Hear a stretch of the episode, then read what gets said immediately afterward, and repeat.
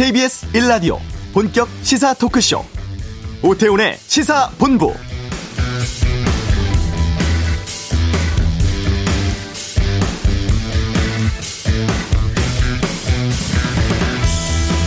네, 오늘 국회에서는 국토부, 산자부, 과기부 등 다섯 개 부처 장관 후보자에 대한 인사청문회가 열리고 있습니다. 현 정부의 마지막 개각에 따른 인사였던 만큼 해당 부처의 관료 출신들이 대부분 지명됐고 이 때문에 청문회에서 큰 의혹이 있겠냐는 관측이 많았었는데요. 하지만 지명 직후부터 언론에서 제기된 내용을 보면 편법 재산 증식 연구 부정, 위장 전입, 가족 관련 위법 논란 등 이런저런 의혹들이 계속 이어지고 있고 고위 공직자의 도덕적 기준에 맞지 않는다는 지적도 나오고 있습니다. 아, 후보자들은 실수나 관례였다, 과한 의혹 제기다라며 해명하거나 일부 내용에 대해서는 사과하기도 했는데요. 여야 새 지도부가 들어선 직후에 맞서게 된 인사청문회입니다. 정책 검증과 도덕성 검증이 강하게 충돌하는 오전 분위기였습니다. 자, 오태훈의 시사본부 2부 정치와 투 시간에 오늘 인사청문회에서 나온 내용 또 여야 신임 지도부 평가 등 정치 현안에 대한 다양한 의견 듣는 시간 준비하겠습니다. 잠시 후 이슈에서는 취임 10년 맞는 강원도 최문순 지사 인터뷰 준비되어 있고요. 양변의 이열치열 신임 검찰총장에 지명된 김호수 전 법무부 차관에 대해서 알아보겠습니다. 배기량 위주의 자동차 세금이 전기차는 어떻게 될지 차차차에서 살펴보겠습니다. 오태훈의 시사본부 지금 시작합니다.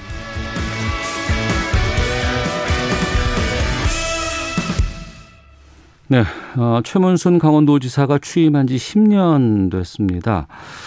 돌아보니까 2018년에 평창 동계올림픽이 있었고 또 각종 사회적 인프라 확충하는 성과도 있었습니다. 하지만 어, 논란되고 있는 사안이 최근 드러나기도 하고 또 해결되지 못하고 있는 현안도 남아 있는 상황인데요.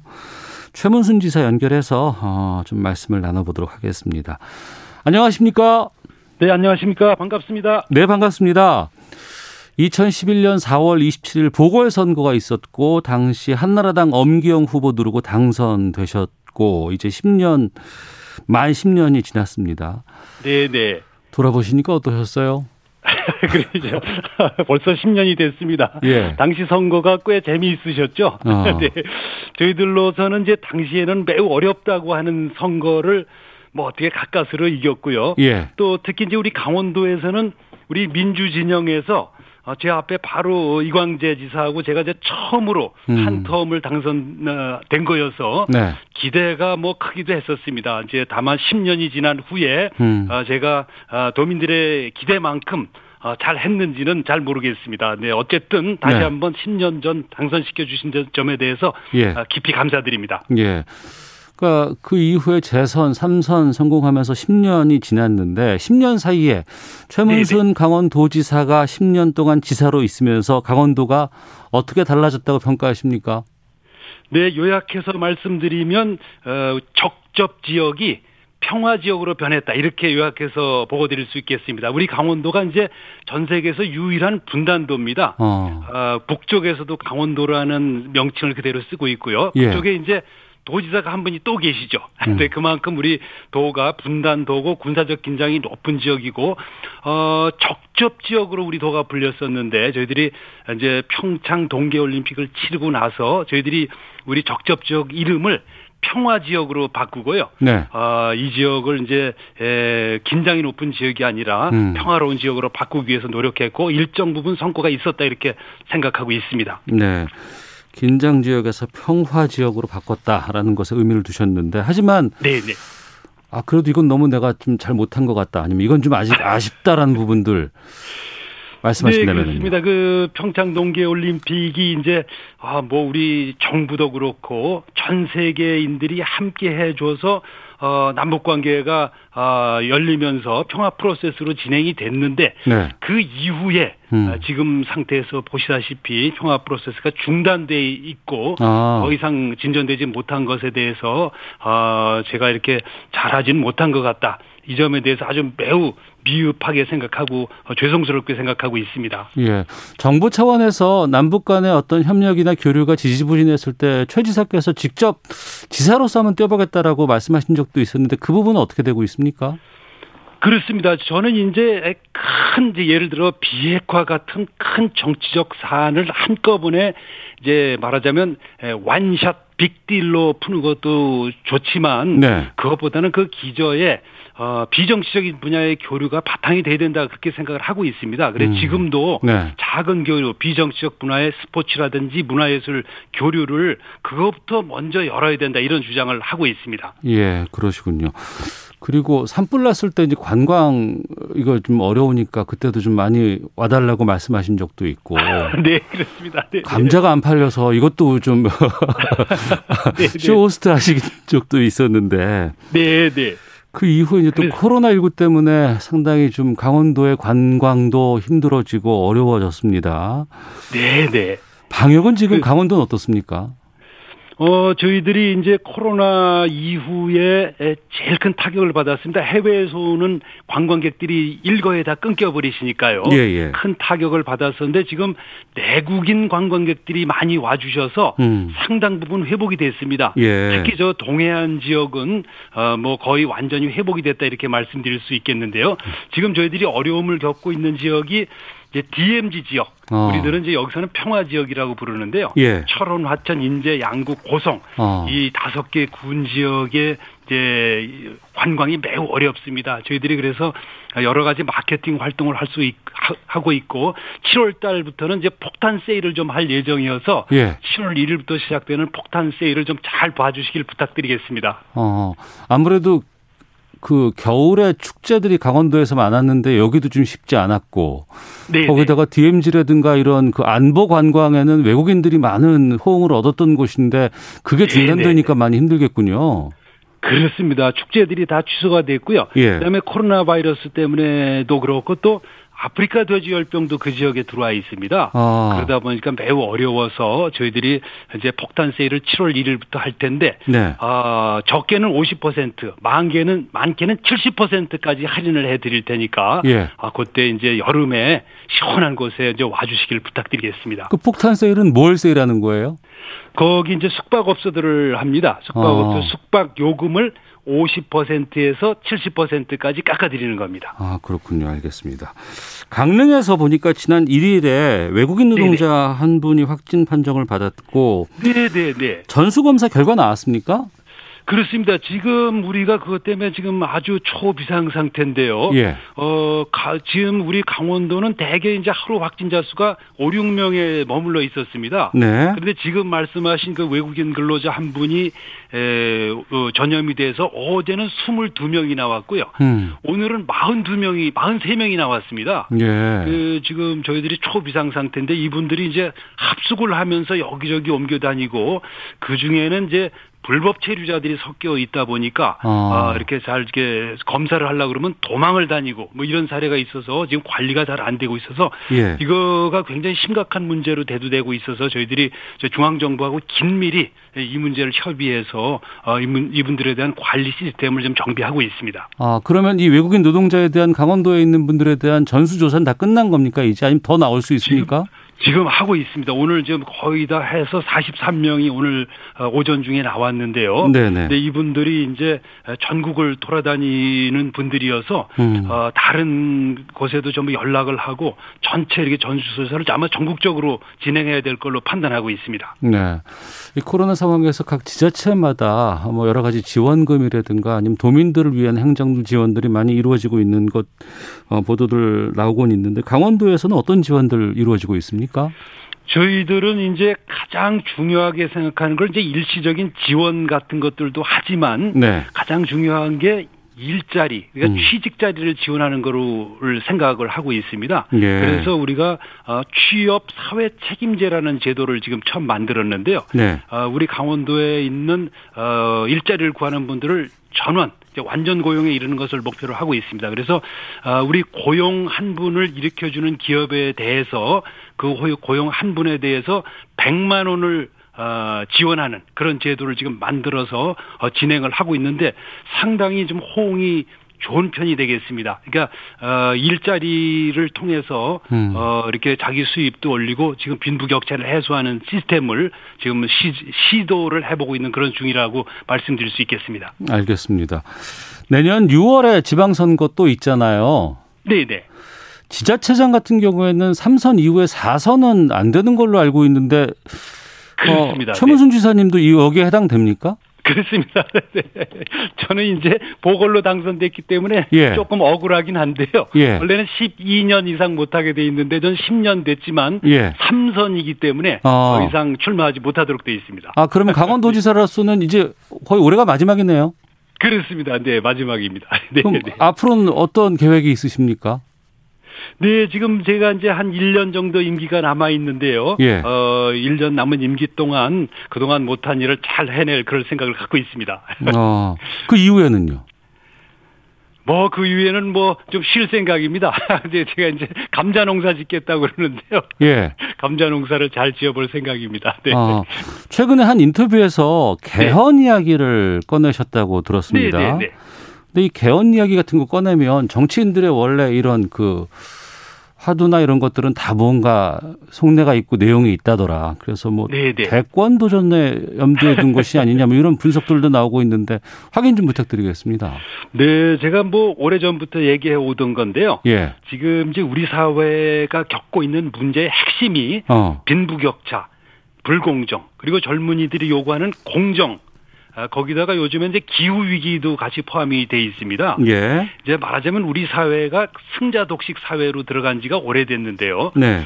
이런 거를 어 고쳐야 된다. 그걸 하려면 아주 근본적인 변화가 있어야 되는데 음. 그 근본적인 변화의 최정점에 있는 헌법.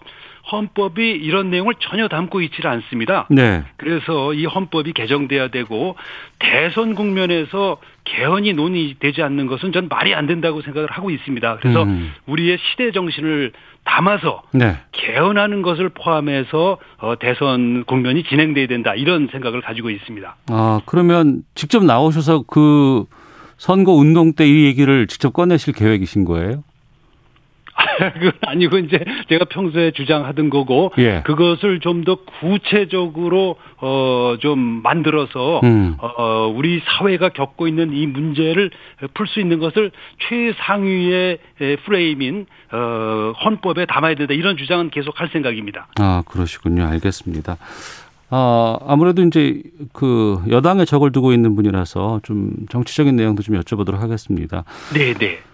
아, 지방, 지난 지방선거, 그리고 지난 총선과 달리 이번 4.7 보궐선거에서는 여당이 참패를 했는데요. 네, 네. 이 선거 결과는 어떻게 받아들이고 계세요? 네, 이번 선거에 대해서 여러 가지 분석이 있는데요. 이번 선거에서 나타난 문제들이 이제 부동산, 그다음에 뭐 조국 사태, 그다음에 20대의 반란, 아, 이런 것들이 이제 제기되지 않았습니까? 예. 근데 이런 것들은 겉 으로 드러난 현상이고요. 네. 이 겉으로 드러난 현상은 다양한 모습으로 있지만 그 기저에는 불평등과 빈부격차가 있다는 겁니다. 음. 그래서 어 그동안 불평등과 빈부격차를 해결하라고 국민들께서 우리 당에게 입법 권력도 몰아주고 네. 행정 권력도 다 몰아줬는데 음. 왜 해결 못하느냐 이런 문제 제기를 지금 하고 있다고 저는 어, 받아들이고 있습니다. 이제 그게 그렇게 된 이유가 우리가 나라의 틀 자체가 지금 IMF 이후에 우리가 신자유주의적 틀 속으로 들어가 있지 않습니까? 예. 이제 저는 이 신자유주의를 거대한 사기극이라고 부르고 있는데요. 아, 예를 들어서 기업의 법인세를 깎아주면 어, 거기에 돈이 많이 모이면 그것이 낙수 효과를 일으켜서 국민들에게 넘어오게 되고 그것이 소비를 일으키고 생산을 일으킨다. 이러한 이제 거짓말이죠. 음. 이 거짓말로 어, 이 국민들이 국가 체제 자체가 구- 거짓말에 속아서 그 안에 들어가 들어가면서 승자 독식 사회가 됐기 때문에 네. 이것을 바꿔야 된다. 음. 이것을 바꾸지 않은 작은 문제들, 뭐 예를 들어 복지를 좀 늘린다든가 이런 문제들은 해결이 되지 않기 때문에 네. 국민들은 좀 이걸 바꿔라 이런 요구를 하고 있는 거죠. 어. 말하자면 에, 국민들은 좀 수박을 굴려주길 원하는데 네. 에, 우리 당과 정치는 계속 포도알을 굴리고 있는 겁니다. 어. 그러니까 이 문제에 대해서 어, 국민들이 이제 불만이 에, 많이 있고 그 불만은 매우 정당하다 저는 이렇게 생각하고 있습니다. 예. 하지만 민주당이 정권을 잡은 지 4년이 지났고 또 총선 때 180석에 달하는 힘을 몰아줬는데도 이걸 네. 이루지 못했다는 부분들은 민주당의 책임이 크다고 좀 볼 수도 있을 것 같고요. 그 이번에 새로운 어, 어 지도부를 꾸리게 됐습니다. 이 지도부에 대해서는 어떤 평가를 내리십니까?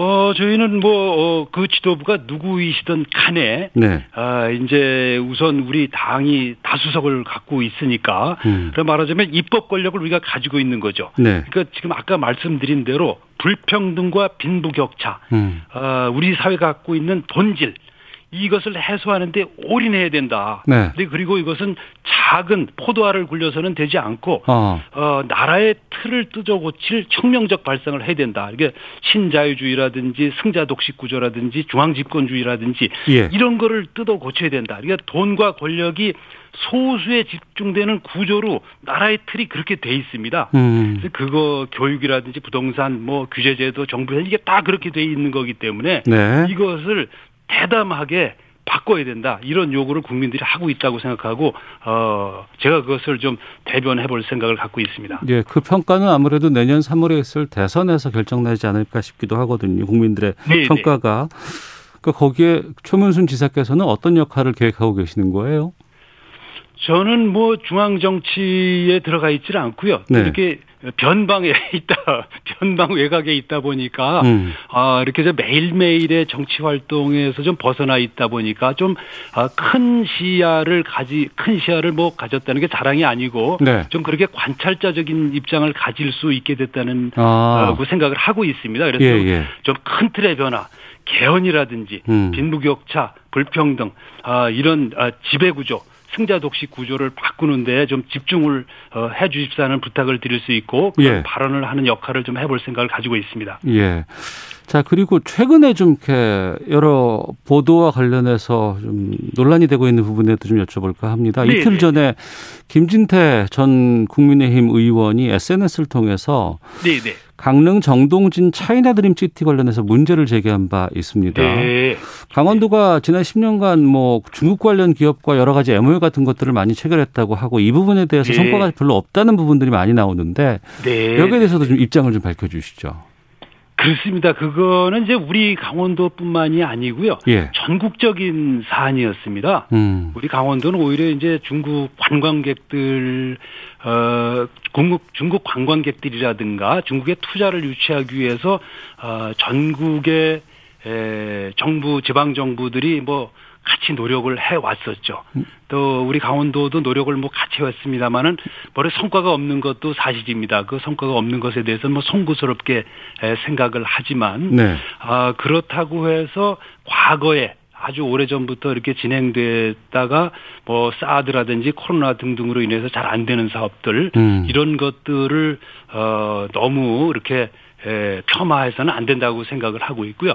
저희들이 이제 이런 거를 좀 걱정을 하는 이유는 네. 이제 기업들이 이런 결정 이게 우리 도가 한다기보다 기업들이 하는 일입니다. 어. 그 기업들은 전부 중국에서 활동을 하고 계신 분들이기 때문에 예, 예. 아, 그런 부분들에 대해서 서로 피해가 되지 않도록 잘 좀 슬기롭게 문제 제기를 하는 거는 뭐 저희들이 수용을 하겠습니다만은 네. 좀 지혜롭고 슬기롭게 해주기를 다시 한번 부탁드리고 특히 정치인들은 음. 그런 역할을 해주셔야 된다 이런 생각을 가지고 있습니다. 네, 기업들이 주로 이걸 추진했다고 말씀하셨습니다만, 네네.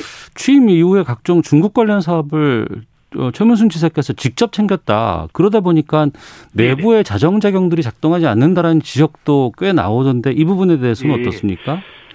그렇습니다. 그게 뭐 직접 챙겼다는 말이 이제 지원하는 거죠. 저희는 기업 지원을 하는 거죠. 저희가 직접 투자를 하는 건 아니고요. 예. 기업이 투자를 하는 것을 어, 투자 유치를 하거나 기업이 직접 투자를 하는 거죠. 대부분 이제 기업들이 직접 투자하는 겁니다. 음. 어, 이제 그런 것들을 행정에서 어, 행정으로 지원을 하거나 외교적으로 어, 지원을 하게 되는 거죠.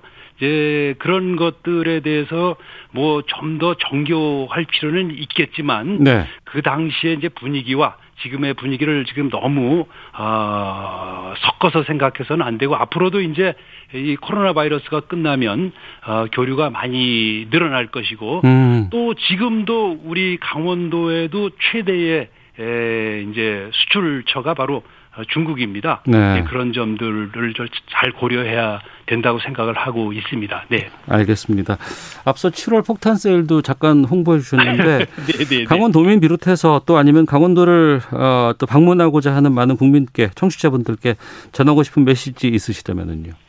네, 에, 우선 어, 지난 10년간을 잘 지켜봐 주셔서 감사드리고 지난 10년간 우리 강원도에 저 어, 많은 어, 관광객들이 와 주셔서 우리 강원도민들이 좀 이렇게 풍족하게 사는데 도움을 주셨습니다. 근데 지금 코로나로 인해서 다시 좀 어려움을 겪고 있는데 특히 우리 철원, 화천, 인제, 양구, 고성 이 DMZ 지역이 어렵습니다. 이게 네. 7월부터 어, 숙박업소 폭탄 세일을 시작할 예정이니까 국민 여러분들 좀 많이 찾아주시기를 간곡히 부탁 올립니다. 고맙습니다. 감사드립니다. 예, 알겠습니다. 감사합니다. 네, 고맙습니다. 감사드립니다. 예, 최문순 강원도 지사와 함께했습니다. 자, 이 시각 교통 정보 듣고 돌아오겠습니다. 교통정보센터의 오수미 씨입니다. 네, 이 시각 교통정보입니다. 비가 내리다 보니 점심시간대에도 평소보다 더 혼잡이 따르고 있는 모습입니다. 먼저 수도권 제1순환고속도로 일산 판교 방향으로 수암터널에서 있었던 사고 여파가 남아 조남분기점부터 수암터널 쪽으로 밀리고 있고요. 이전에 계양에서 송내까지는 8km 구간에서 교통량이 많습니다. 경기 동쪽 구리 판교 쪽으로는 구리 남양주에서 상일까지 정체가 심한 편이고요. 서울 양양고속도로 양양 쪽 설악부터 강촌까지 5km 정체인데 고장난 화물차를 처리하면서 여파를 받고 있는 상황입니다. 경부고속도로 서울 방향 판교 분기점에서 주춤하고요. 달래내를 지나 반포까지는 10km 구간에서 여전히 교통량이 많습니다. 반대편은 한남에서 서초, 동탄에서 오산 쪽으로 속도를 줄이고요. 서울 시내 동부간선도로 의정부 방향으로 이화교 3차로에 고장난 차가 서 있어서 뒤따르는 차량들 밀리고 있습니다. 지금까지 KBS 교통정보센터였습니다.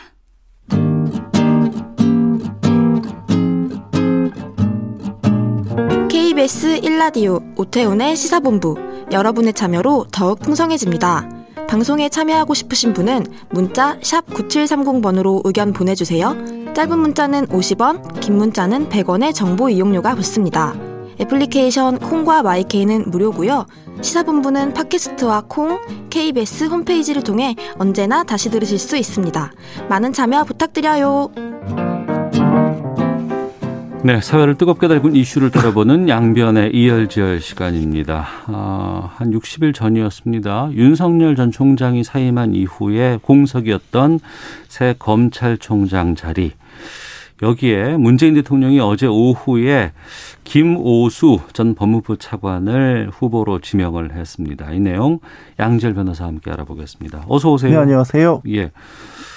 어, 추천위가 있었고 그 전부터 언론에서는 상당히 여기에 대한 관심들이 많았습니다. 예. 이, 윤서, 이성윤 서울지검장이 될 거다라는 뭐 우려도 나오기도 하고 했었는데 추천위를 까보니까는 그 전에 좀 상황은 달랐고 김호수 전 차관이 지명이 됐습니다. 음.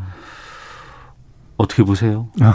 글쎄요. 일단 어 박범계 장관이 이제 추천이 구성됐을 때도 이제 좀 하기 전에 누구 어떤 사람을 검찰총장으로 지금 추천할 거 제청할 것인가라는 예. 얘기를 이제 기자들이 물어봤을 때 이제 대통령의 국정 철학을 잘 이해하는 사람이라는 얘기를 했다가 음.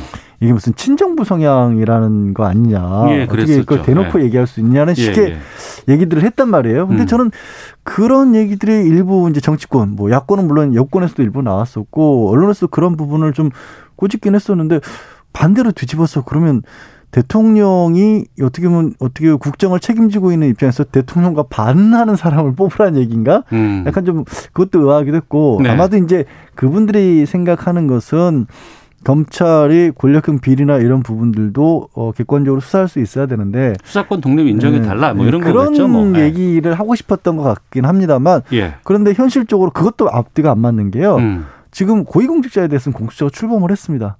그렇죠. 예, 예, 예, 그것도 예. 옛날 생각인 거예요. 아, 사실 아, 저는 아. 그때 그런 얘기 왜 이 말씀을 꺼냈냐면 그런 얘기들이 나올 때마다 지금까지 추진해왔고 제대로도 만들어졌고 이제 100일이 넘어선 음. 공수처도 그렇고 검, 그 검경 수사권 조정으로 경찰의 독립된 수사권 가지고 된 아, 부분들도 그러네요. 예, 예. 인정을 안 하는 것처럼 보이는 어, 예, 거예요. 검찰이 그걸 제대로 해야지라는 쪽에 계속해서 네. 과거에 좀 옛날. 얘기거든. 사실은 이미 옛날 얘기가 돼야 되는 얘기거든요. 어, 그래서 아니 검찰은 이제 그런 역할을 안 하겠다는 건데 음. 검찰이 무슨 뭐 수사를 막고자 청와대를 향한 수사를 막고자 친정부 성향 인사를 안 친다라는 얘기가 아직도 나올까 좀 답답할 정도이고요. 네. 어쨌든 그 얘기에서 계속 이어서 말씀을 드리자면 결국에는 대통령의 검찰과 관련된 국정 철학이 무엇인지는 명백하잖아요.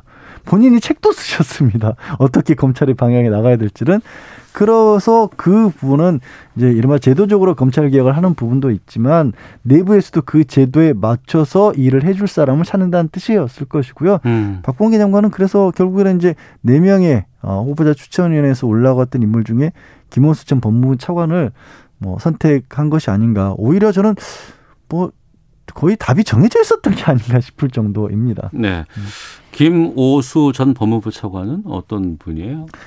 어, 다른 어떤 경력, 법무연상원장도 지냈고요. 뭐, 대검에서 형사부장도 지냈었고, 당연히 검찰 내에서는 고위직을 거쳤고, 윤석열 총장보다도 기수가 세 기수 높습니다. 예. 아, 그리고 박상기 전 법무부 장관 시험부터 박상기 조국 추미애 법무부 장관을 보좌를 했기 때문에 네. 법무부 차관을 지내면서 이거는 여기에 제일 중요한 의미가 들어 있다라고 저는 보는데요. 다른 게 아니라 법무부에서 검찰 개혁을 추진을 했었죠. 음. 어, 그러고 검찰 개혁 관련해서 검찰과 물론 이제 행정안전부도 같이 경찰 같은 경우는 개입을 하긴 했습니다만 어, 바꿔야 될 검찰의 모습에 대해서 틀을 잡는데 아무래도 법무부 장관들과 같이 호흡을 맞췄던 분이니까 네. 지금은 제도적으로는 어느 정도 만들어졌지만 검찰 내부에서 해야 될 일이 분명히 있거든요. 음. 그 지금 사실 보면은 최근에 이제 검찰과 공수처도 또 갈등을 빚었던 게 네. 저희 이 시간에도 좀 한번 다뤘습니다만 어 김학의 전 법무부 차관 이제 출국 금지와 관련된 사건이 있어서 제이첩 관련해서 예, 또 제이첩 예. 관련해서 검찰이 계속 하는 게 맞냐, 공수처 하는 게 맞냐 이런 게 왜 얘기가 나오냐면요. 네. 공수처도 공수처 법이 만들어지지만 공수처장이 그 공수처라는 기관을 이끌어가는데 세부 사항을 규칙으로 만들어야 하는 겁니다. 예. 그 부분 아직 못 만들었을까요? 그건 음. 당연한 거예요. 이제. 출범했으니까. 음. 검찰도 이 공수처가 출범했기 때문에 현재 검찰청 사무 규칙 중에서 거기에 맞춰서 바꿔야 될 부분이 있는 겁니다. 아, 개정할 게 있겠네요, 그쵸? 진짜. 예, 네. 맞습니다. 그게 예. 다안 만들어진 거예요. 어. 사실은 윤석열 총장이 이걸 하셨어야 되는데 예. 그걸 다 마무리했는지는 약간 갸웃거려지는 부분이 분명히 있죠. 어. 왜냐하면 끝까지 검찰의 수사권에 있어서 오히려 강조를 했고 바뀐 부분을 받아들여고 하지 않았던 부분이기 때문에 예. 그러면 이 내부 일을 해야 되지 않습니까? 어. 네, 그런 일들을 해야겠죠. 그 공수처 출범 이후에 검찰 내 규칙 개정 네, 이건 공수처 출범에 맞춰서 같이 상황과. 같이 함께 그 부분이 중요하지 않을까. 아, 그, 그 경찰과도 맞춰야 될 부분도 있고요. 그러겠네요. 이 부분 좀 여쭤볼게요. 총장 후보 추천위가 이제 네 명의 후보를 음. 이제 골랐는데 김호수 지명자가 가장 적은 표를 받았다라는 게 알려졌거든요. 예. 이거는 이게 왜 공개가 됐을까? 저도 이유를 모르겠어요. 이게 무슨 상관이 있는 건지 모르겠습니다만 예. 첫 번째로는 그때 14명이 올라갔죠. 예. 14명이 올라갔기 때문에 14명 중에 4명이 뽑힌 거면 음. 적은 표라는 말 자체가 사실 안 맞는 겁니다. 아. 그렇지 않습니까? 예, 예, 예. 그리고 어찌 보면 이 14명에서 후보 자격이 있다라고 해서 1차와 2차 투표를 했고 1차 투표에서 2명 걸러내고 그다음에 나머지 분들 중에서 또 2명을 또 뽑은 거기 때문에 음. 어, 주요 후보자 추천 위원들 입장에서 봤을 때는 충분히 자격이 있다라는 분을 뽑은 게 되는 거고요. 네. 그리고 굳이 언론에서 이런 부분을 지적을 한 건 아마도 김호수 전 차관에 대해서 그다지 시선이 곱지는 않은 것 같아요. 어디서요? 예, 뭐 보수적인 어떤 시각에서 음. 봤었을 때 왜냐하면 뭐 아시다시피 어, 지금 검찰 개혁과 관련된 부분에 있어서 만약에 신경을 써야 되는 입장이고 검찰에 어떻게 보면은 문재인 대통령의 국정 철학이나 검찰 개혁과 관련해서 괴를 같이 하는 인물이라면 그동안 검찰에서는 윤석열 전 총장 체계 때는 그 부분에 반했었잖아요. 네. 그러면 당연히 별로 어, 뭐 마땅치 않은 그런 인물이죠. 이제 검찰 고위직 중에서 어, 검찰 개혁에 어느 정도 어, 따른다 내지 같이 한다라고 꼽혔던 부분이 분들이 이제 김호수 전 법무부 차관이 대표적이고 현재 이제 이성윤 서울중앙지검장도 그렇지 않습니까? 음. 그러니까 김호수 전 차관이 이 어찌 보면 나머지 인물들보다는 기존의 검찰의 받아들이기에 현재 윤석열 총장 까지의 어떤 검찰 체제에서 받아들이기에는 별로 마음에 드는 인물은 아니었을 거라는 거죠. 검찰 내부에서. 그렇죠. 예. 어, 알겠습니다. 윤 전 총장과 비교해 보니까 기수가 세 기수가 높다. 네. 이게 어떤 의미인가요? 어, 다른 것보다, 어, 그, 그 얘기가 제일 많이 꼽더라고요. 지금 현재 이제 이성윤 지검장 같은 경우도 음. 탈락은 했지만 기수가 낮기 때문에 이제 누군가가 검찰총장이 되면 지금 뭐 고쳐야 될 문화고 옛날 얘기 지금 자꾸 옛날 더 이상은 이런 얘기가 안 나와야 될 얘기들이 계속 반복되고 있는 거긴 합니다만 네. 그랬지 않습니까? 같은 기수 누군가가 21기 지금 20기가 20기가 됐다 그러면 20기나 21기 정도들은 주르르 옷을 벗는 동기들이 다 옷을 벗고 예. 뭐 이런 거 있어요. 그런 어떤 관례들이 있었죠. 예, 예. 근데 이번에 나머지 분들은 뭐 23기, 24기 이랬, 이렇거든요. 음. 윤석열 총장도 23기였고. 그래서 현재 남아있는 분들 입장에서는 그런 관례 때문에 자리를 떠날 이유는 없어진 겁니다. 아, 어, 그래서 이성윤 지검장 후보자 추천위원회에 올라가지도 않았지만 어차피 후보자 중에서도 뽑히지도 않았지만 네. 역시 마찬가지로 어, 그냥 그 자리를 위임해도 뭐 특별히 어, 현재까지 어떤 검찰이 이 해왔던 것에 비춰봤을 때 어, 어긋날 필요는 없는 그런 상황인 거죠. 음. 네. 윤전 총장이 후보자로 지명이 됐을 때 그때 여론이 상당히 뭐그 특히 진보 쪽에서는 환영한다. 네. 아유 역시 인사가 이렇구나라고 음. 했던 기억이 납니다. 예. 근데 퇴임할 때 상황은 완전히 달라져 버렸어요. 예. 어 물론 이제 그 검찰이든 기득권이라든가 이런 것들 또 검찰의 입장에서의 어떤 시각은 또 다르다고는 음. 합니다만 이 김호수 검찰은 어떤 부분에 우리가 좀 주목을 해봐야 될까요? 어, 글쎄요, 뭐, 알 수야 없죠. 윤 전 총장도 그렇게 되리라고 누가 알았겠습니까마는. 김호수 차관 같은 경우는 그 전 차관 이제 이제 후보자라고 불러야겠네요. 네네. 후보자 같은 경우에는 말씀드린 것처럼 기존에 해왔던 본인의 일이 있기 때문에 음. 본인이 들어와서 그걸 뒤집을 수는 없을 거 아니에요. 최소한. 네. 저는 그렇게는 이거는 윤 전 총장 때하고는 상황이 좀 많이 다르지 않을까. 그리고 음. 이제 윤 전 총장 때는 상당히 파격적인 인사였었고 특히 그때 한때 이제 또 어, 비판적인 시각에서는 그러면서 윤 전 총장에게 그 인사권의 상당 부분을 할애해 주면서 이른바 특수통이라고 불리는 윤 전 총장 개통 라인이라고 부르죠. 윤석열 라인이라고 네, 막 라인 불렀잖아요. 불렀죠. 예. 그 라인이 대거 진출을 했고 어. 뭐 기수도 파괴해가면서 승진하고 이런 사례도 있었지 않습니까? 예, 예. 그래서 그 그런 비슷한 일이 반복될 가능성은 이제는 없지 않을까. 음. 뭐 하필이면 또 직계라고 할 수 있는 뭐 1, 21기, 22기들은 나갔어요. 없어요 이미 사실. 그렇죠. 네, 예, 이미 예, 예. 23기가 아. 그렇게 총장이 되는 바람에 윤석열 전 총장이 임명될 때다 네, 나갔으니까 나갔죠. 그러니까 대부분. 김호수 지금 현재의 후보자 입장에서는 설, 그럴 가능성도 별로 없지만 설령 뭐 누군가 뭐 자기 그, 그 주변의 검찰 고위직들 자신들의 뜻에 맞춰서 누군가를 어떤 어, 특별한 일을 하려고 해도 그럴 만한 상황은 아니다. 음. 그럴 만한 상황은 아니기 때문에 본인도 제일 먼저 이제 뽑으신 말씀이 후보자 지명되고 나서 말씀이 검찰 안정화를 시키겠다. 어, 네. 아무래도 지금 뭐 들썩날썩했, 들썩들썩했으니까요. 음. 검찰 안정을 우선적으로 얘기를 하셨던 것도 그런 맥락이 아닐까 싶습니다. 예. 검찰총장은 인사청문회 열어야 되잖아요. 인사청문회 열어야죠. 뭐 주요 쟁점 같은 게 좀 있을까요? 지금까지는 거론이 된 게 딱히 없었고요. 어. 그리고 말씀드린 것처럼 이제 역 야권에서는 아마 어 이게 맞는 저는 이렇게 요즘에 이제 편향성이라는 얘기가 뭐 법적인 부분 법 쪽에 관해서 마저도 편향성이라는 얘기가 나오는데 네. 어, 이, 아, 말씀드린 어떤 검찰 개혁이라든은 국정 철학에 있어서 괴를 같이 한다고 하면 정치적 편향성이라는 얘기를 또 틀림없이 할 겁니다. 음. 어, 야권에서 그렇게 할 건데요.